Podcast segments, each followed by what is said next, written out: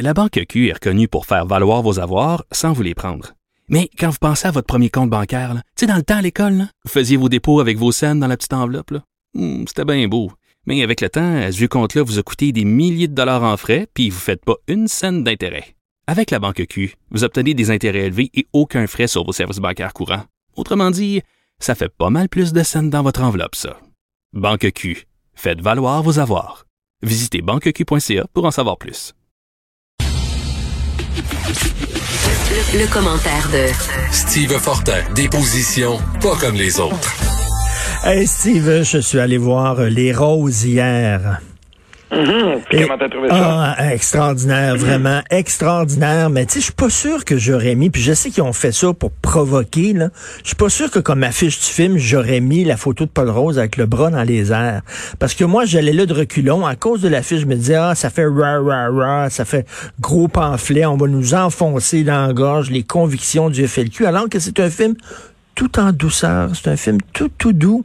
Euh, mais l'affiche, laisse penser que c'est un film là, très revendicateur et tout ça.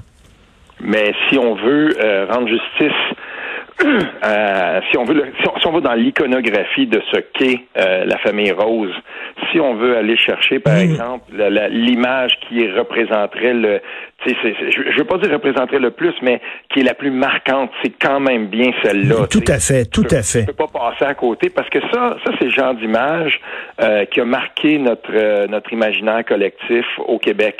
Un peu comme euh, le point levé. Là, on n'est pas dans, on est dans un autre. c'est la même époque là, mais c'est dans un autre pays, aux États-Unis. Souviens-toi en 1968, Tommy Smith, John Carlos, les ben deux. Euh, athlètes noirs sur le podium qui lèvent le bras euh, avec le gant noir. Euh, ça, là, non seulement ça a marqué, mais euh, j'écoute pas beaucoup Netflix, mais le, le, le, documentaire dont on où on parle de ce de, de ce moment-là, puis ce que ça a voulu dire ensuite pour ces deux personnes-là, dont un qui a fini par se suicider, on se souviendra. Euh, écoute, ça, ça, a changé leur vie, mais ils sont devenus des héros pour les uns, mais des parias à abattre pour les autres. Hmm. Euh, il y avait littéralement une fatwa sur la tête de ces deux hommes-là, pour reprendre un terme. tu sais, je veux dire, ils, étaient persécutés là dans euh, parce que ça, ça pas passé. Et ils auront toujours été vus à travers, parce qu'il y en a un des deux qui est devenu enseignant, ils ont toujours été vus à travers ce geste-là. Je pense que Paul Rose, euh, on l'aura toujours vu à travers de ce geste-là. Et, c'est ça, en fait, c'est in your face, comme on dit en anglais. C'est-à-dire, c'est ça, mon père. C'était ça, boum. Et d'ailleurs, dès le début, ça commence avec, euh, on entend un animateur de Radio X à Québec qui dit, mm-hmm. lors de la mort de Paul Rose, puis qui dit, c'était écœurant, on est en train de rendre hommage à un terroriste. Donc, il le cache pas, il le met tout de suite en avant, paf, le voilà, et maintenant, et ce que j'ai aimé du film, c'est que le film te donne la liberté de juger, toi, euh, Paul Rose et mm. Jean Rose. Tu te l'enfonces pas dans la gorge. T'as comme euh, Félix Rose te dit, voici mon père, voici pourquoi il a fait ça. Maintenant, à chacun de vous d'avoir euh, une vision de, de, de ça. Et ben. très beau film. Ben, tu vois, c'est ça, ça c'est un privilège que, que j'ai eu de pouvoir euh, discuter, euh, tu sais, par, par, par texto, par texte interposé, euh, par message interposé avec Félix Rose. Il y a longtemps de ça, j'ai encore quand même quelques, il me reste encore quelques vestiges. Tu sais, à l'époque, on n'avait pas des iPhones et tout ça. Puis je peux te dire une affaire, quand j'ai rencontré Paul Rose, j'avais quelques clichés avec lui, puis ma mère faisait le, ménage des boîtes pour les enlever. tu sais, c'était pas... mais j'ai, moi, j'ai eu la chance de, de j'ai jamais connu le Paul Rose euh, du FLQ, j'étais trop jeune. J'ai connu le Paul Rose d'après. J'ai connu le Paul Rose militant. Euh, ouais, tu sais, le militant qui était président du NPD Québec à l'époque, tu sais. Puis j'ai eu, par exemple, le, très grand privilège aussi de, de, de, nourrir une amitié qui a été quand même féconde pendant plusieurs années et des longues discussions là-dessus. Moi, j'abordais pas Paul Rose en lui posant des questions sur ce qui s'était passé. J'ai jamais fait ça. J'ai jamais osé le faire. Mais Paul Rose m'en a parlé, par contre, parce que imagine-toi là, moi j'ai eu la chance de voir le film de Falardeau euh, sur cette époque-là avec Paul Rose. C'est, hein? ouais, j'ai eu la chance de le voir avec Paul Rose. C'est, c'est pas rien ça. Tu sais, puis quand, quand, je repense à toute cette époque-là, puis que je lis des trucs, là, je regardais les députés de, du, Parti libéral qui tombent sur euh, Catherine Dorion. Euh, ouais, mais tu sais, peut-être que le, lever le point, c'était pas la meilleure affaire à faire, puis tout ça. Mais tabarnouche, y a-t-il quelqu'un à un moment donné dans cette partie-là qui va comprendre que cette époque-là, euh, tu sais, ça.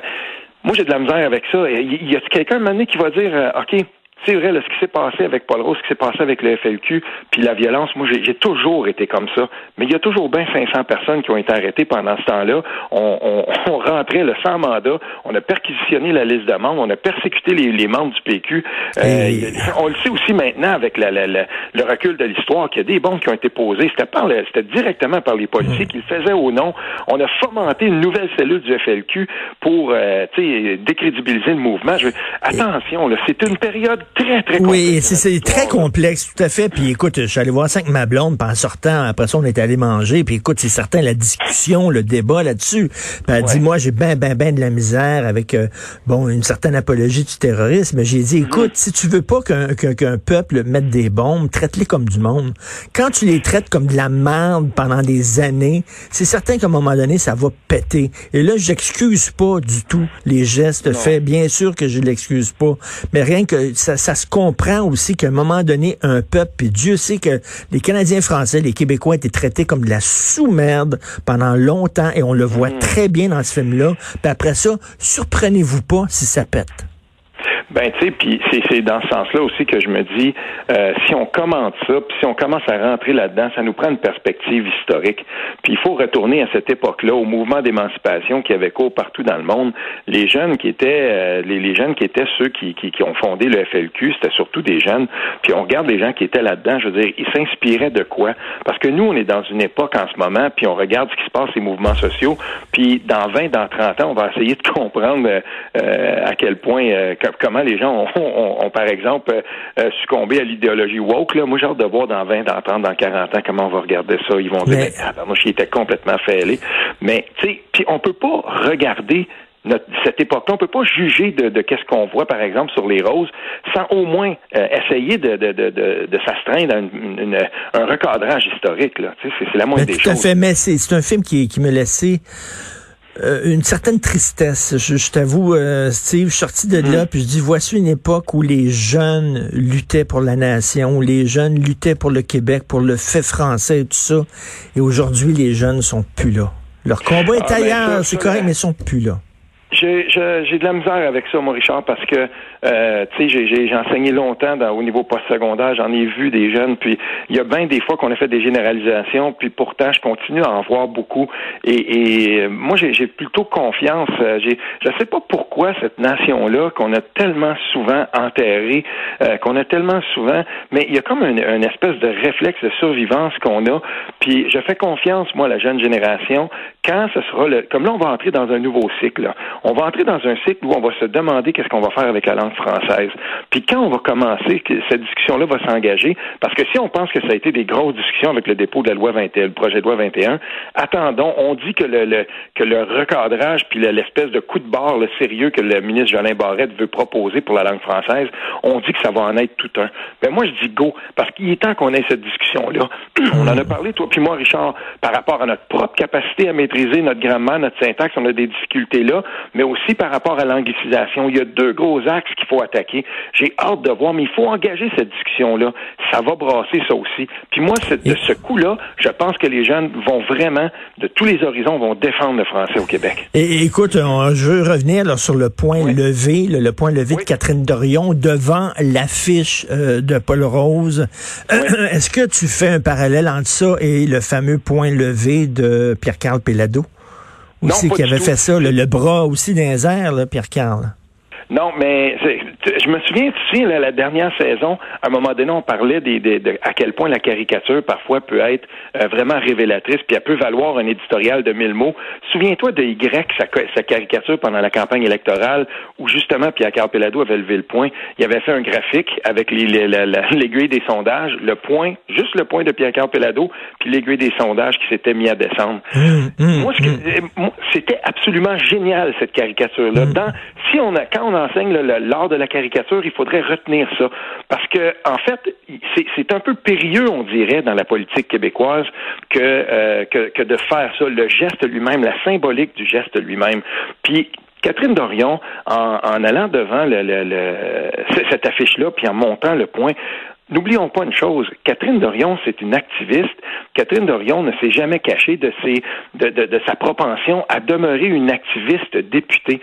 Puis ça fait partie de ça, ça fait partie de la façon dont elle, dont, dont, elle se conduit et elle ne va pas s'astreindre à une certaine retenue parce qu'elle est députée. Puis moi, ben, je te le dire, ben franchement, ça me plaît bien. Mais tu sais, le point levé, euh, qu'est-ce que ça veut dire là? C'est un signe? Qu'est-ce que ça veut dire? Est-ce que ça veut dire comme le V de Churchill, euh, nous vaincrons, nous résistons, ou ça veut dire je suis, c'est un appel à la violence. C'est quoi le point levé? Ben, le point levé, c'est là, il, là, il y aurait comme une, une, une, grande, un grand historique à faire de ça, mais en gros, moi, je l'ai toujours vu comme ça. C'est plutôt un appel à la mobilisation. Moi, je le vois comme euh, une façon un petit peu plus loin de dire, ben, euh, tu sais, c'est un engagement, c'est un engagement militant, c'est un, c'est pour dire, c'est pour rassembler les troupes. Moi, je le vois comme ça.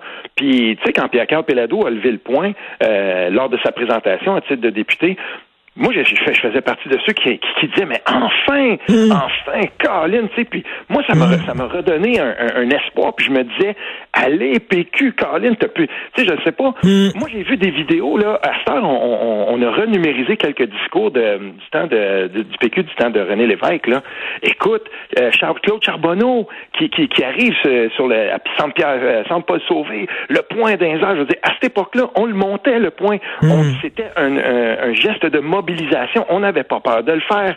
On se mobilisait. Mais Steve, en même temps, en même temps, ça a changé. En même temps, si je regardais ça, là, euh, tu sais, on fait pas l'indépendance pour corriger des erreurs du passé, puis corriger des injustices du passé. On fait l'indépendance pour le présent, puis pour l'avenir, puis on n'est plus là, là, tu sais. Jacques Rose et Paul Rose, euh, son père travaillait dans des conditions épouvantables, dans des shops, et pour, pour 20 pièces par, par semaine. Euh, on, le, le, le foreman qui était anglais, qui méprisait les francophones, c'était comme ça. On n'est plus là. Ben écoute, euh, si on fait pas attention, en tout cas, on va y on va revenir là parce que euh, moi, je, je, cette condition-là, cette espèce de de, de, de, condition linguistique, parce que il y avait une fracture linguistique, elle, elle avait déjà existé. Mais n'oublions pas une chose, c'est un peu comme la lutte des femmes, en fin de compte, la lutte pour les, le, droit des femmes. Euh, moi, je, je, respecte celles qui, à un moment donné, se sont levées pour dire, ben attention, si on baisse les bras, les droits qu'on a acquis, à un moment donné, on va les perdre. C'est comme ça les luttes et, et les luttes qu'on fait. Puis les francophones en Amérique du Nord, je veux dire, on n'est pas beaucoup. Les francophones au Québec, dans cette petite nation-là, le jour où on va, on, va arrêter de se défendre, hey, Pierre, euh, moi, je regardais l'entrevue de, de, de, de, Falardeau, Pierre Falardeau avec euh, Guillaume Lepage en 2008, là, puis quand il disait, là, si on, un peuple qui meurt, ça meurt longtemps, puis on va, on va s'essuyer les hmm. pieds sur nous autres. Écoute, ça, c'est tellement vrai. Puis il faut pas qu'on baisse la garde parce que le jour où on va accepter puis qu'on va on va accepter ça comme une fatalité que ben finalement il faut devenir bilingue puis à un moment donné anglophone puis avec un relent folklorique de français au Québec, ben je vais te dire ça va si on prend cette pente là, cette pente là va aller vite. Écoute, la, bonne nouvelle c'est qu'il y avait beaucoup de jeunes hier dans la salle. Oui. Euh, et vraiment des, des gens dans la vingtaine et on s'est fait la réflexion ma blonde et moi, ben c'est cool que des jeunes s'intéressent à l'histoire du Québec. Oui, puis je vais te dire, moi j'ai vu d'autres choses aussi se passer euh, en, Outaouais, par exemple, quand j'enseignais, et même encore aujourd'hui, le mouvement de la poésie, le mouvement du slam, les jeunes qui arrivent puis qui vont remplir, par exemple, certains certains bars, certaines salles qu'on a en Outaouais, puis qui vont pour le slam, puis qui vont être là.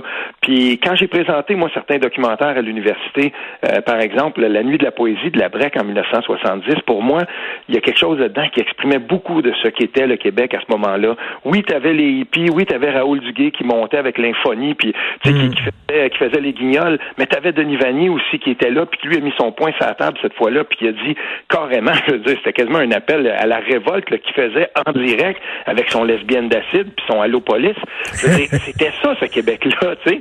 Puis quand je, quand je présentais ça à, des, à des étudiants universitaires, c'est toujours les cours où ça, ça restait. Là, on, on, on se retrouvait, tu sais, il était 10 heures le soir, moi j'enseignais le soir, il était 10 heures le soir, mais là, je suis obligé de quitter quand l'agent de sécurité venait nous mettre à la porte à 11 heures parce que, puis on continuait à discuter dans le stationnement. C'est les plus beaux moments que j'ai jamais eu à l'université, ça. Puis avec les jeunes, puis ils sont là, puis ils veulent ça. Faut faire attention parce que je te le dis qu'ils sont pas mal plus allumés qu'on pense, les jeunes de nos jours. Et tu disais que tu avais, écoute, en terminale, tu disais que tu avais des liens avec euh, avec Paul Rose. Moi, j'ai eu le, la chance, euh, à un moment donné, euh, dans ma vingtaine, où j'ai commencé, je fréquentais un peu Pierre Vallière et, et Patrick mmh. Straram, le bison ravi. Écoute, oh, là, tous des personnages, je vais te dire, là, ils me racontaient des histoires des années 70. C'était quelque chose. C'était le fun. Que tu dis ce nom-là, Richard, parce que Patrick Strahan, le bison ravi, c'est probablement une des figures littéraires du Québec qui est la plus méconnue. C'est très difficile de travailler sur lui. J'ai essayé, j'ai travaillé longtemps sur Denis Vanier. Euh, ça a été le sujet de ma thèse de maîtrise d'ailleurs. Mais sur, sur Patrick Straham, là, il était pourtant proche de Denis Vanier mais Caroline qui reste pas grand-chose. Non, non, il reste rien. Je l'ai connu, il était très, très, très malade à la toute fin, là. Mais quel personnage, des gens qui ont vécu une époque quand même en effervescence. Euh, on s'en reparlera. Écoute, bon week-end, Steve Fortin. Merci, salut. Martino, souvent imité,